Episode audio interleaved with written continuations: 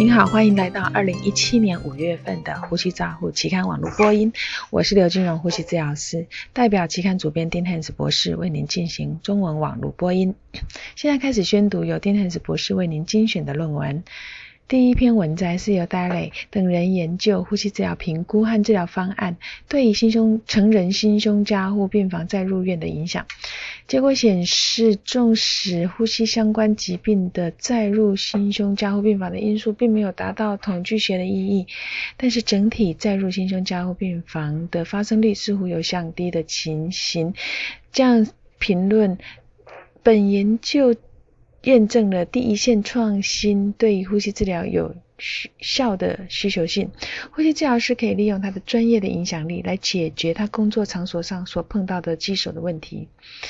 第二篇文摘是由 Ponsin 等人利用肺清除指数测量通气不均匀性。他们评估自体引流对稳定性非囊性纤维化支气管扩张症的病人，他通气不均匀的现象的短期影响。结果显示，自体引流它是可以改善通气不均匀的现象。若并评论，本研究最重要的发现就是，也许是那五位的自体引流所引流出来的痰明显比另外十九位多。第三篇文摘是由查卡塔等人研究新生儿婴儿模型，它模拟器研究它的气体流量、环境温度和呼吸参数对于湿度和氧气浓度的影响的实验室的研究。结果发现，绝对湿度受到环境温度和流量的影响，随着气流的增加，实际。的氧气浓度与设定的氧气浓度密切的相关。当流量为三升每分钟，测量到的氧气浓度在每一个增加的氧气浓度设定值下面，它成比例的下降。一 L 发哈里建议，这些发现对于之前所使用高流量不需要考虑湿化效果的研究，需要做呃者。需要进一步的临床的研究。这些结果也显示，如果可能测量给予氧气的浓度。第四篇文章是阿瑞等人研究允许雾气通过湿热交换器在呼吸器依赖病人成人模型雾气沉降的影响。结果发现，没有模拟吐气湿度的药物沉积率高于有模拟吐气的湿度。呼吸管路是否附有呼气湿化器，与模拟呼吸湿化器之间是没有差异的。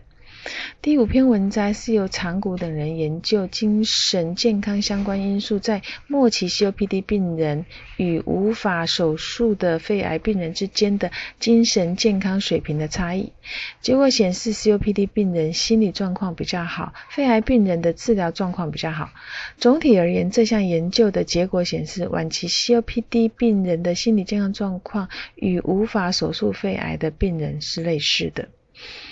第六篇文摘是由 Vasconcelos 等人研究，模拟呼吸力学和病人用力程度在压力通气支持 PSV 和比例辅助通气支持 PAV 下面，他们。之下发生的人呃呼吸人机不同步的现象，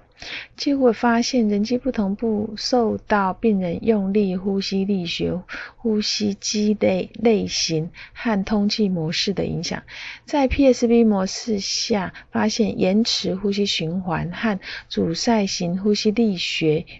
用力较短有关，而早发性的呼吸循环则常见于较长的用力。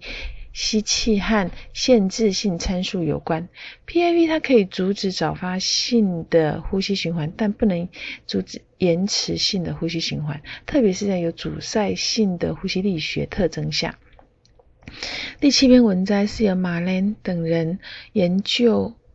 急性呼吸衰竭儿童使用非侵袭性呼吸器在不同医院地面转送的安全性和可行性。结果发现。NIV 在儿科地面转送是不是一种安全可行的技术。仔细的选择病人充足的设备和训练有素的转送团队，是可以将风险降到最低的最要关键。第八篇文摘是由拜等人比较肺活量计和呼吸机所测量出来的咳嗽尖峰流速，用来诊断在插管的预测的准确性，就会发现，在插管的病人咳嗽尖峰流速低于未在插管的病人。呼吸测量咳嗽尖峰流速值的比较，它是比较方便、实惠而且安全的。呼吸器它具有具有与肺活量一样重要的从插管类似的预测准确性，值得建议。第九篇文摘是由 Capazola 等人研究严重 COPD 病人频繁发生恶化的病人在临床功能与肺功能的特质。结果显示，在多变量模式分析下，发现频繁恶化群病人与吸气肺活量下降、肺容积与肺总量比增加、BOD-E 的指数跟 mMark 之间有相关。作者的结论是，静态过度膨胀和呼吸功能障碍与严重 COPD 病人的频繁恶化是有密切的相关。第十篇文摘是由 Fulanato 等人研究久坐对 COPD 病人死亡率的影响，结果发现，即使调整病人为中度身体活动和其他变量之后，久坐仍然是 COPD 病人死亡率的独次独立预测因子。死亡率高比较高的 COPD 病人，每天活动小于1.5代谢当量，超过八小时以上，病人的死亡率是比较高的。这些发现现可以促进未来研究，专注于较久减，诶如何减少久坐，都作为降低 COPD 病人死亡率的策略。第十一篇文摘是由 Odi Lansing Hart。Rin 等人，他去研究体外生命支持 BECLS 作为肺移植桥梁的角色的健康相关生活质量的单一中心研究，结果显示 ECLS 它是可以作为肺移植的桥梁，但由于种种原因，但是仍有大量的病人没有桥接成功，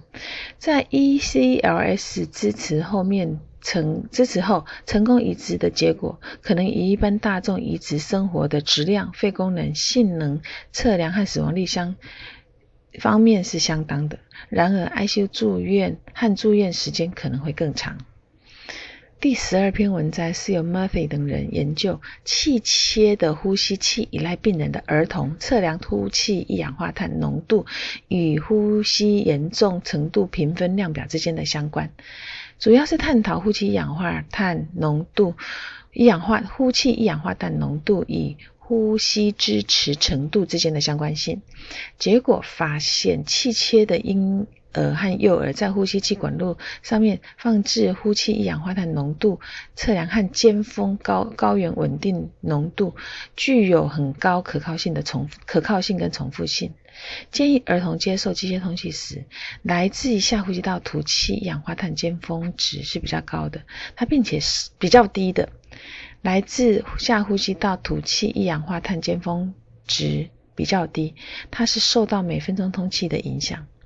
第十三篇文摘是由蔡等人研究第二型糖尿病病人在糖尿病视网膜病变临床前期评估肺功能和眼球后血液动力学的早期变化，并且检查这些参数之间的相关性。结果发现，糖尿病的视网膜病变临床前期的肺功能和眼球后血流动力学发生变化。通过检测眼球后电阻率指数和糖基化蛋白质 A1C 的指数，它可能预测糖尿病视网膜病变的临床前期阶段的肺功能变化和视网膜变化的程度。第十四篇文摘是由 Taxi Era 等人评估混合型内外加护病房没有癌症的成人病人之。之间的死呃原始和倾向分析匹配的死亡率，结果显示这种单一中心的研究，作者无法证实恶性肿瘤和整体因素导致三十天内死亡率的相关联。倾向分析匹配分析显示没有证据高，比较没有证据显示死亡率过高是由于癌症的诊断之间的相关性。本期这个月我们还发表了机械通气和非侵袭性通气的年度报告。以上是五月份的《呼吸照护期刊》中网络播音，由中国医药大学呼吸治疗学系刘金融呼吸治疗师翻译播音，专程呼吸治疗师修改审稿。如果你想进一步的了解原文的内容或过去的议题，请上美国呼吸照护期刊网络播音 www 点 r c j o u r n a l 点 com。你也可以就由网络的订阅，自动收到未来的网络播音议题。谢谢您的参与，再见。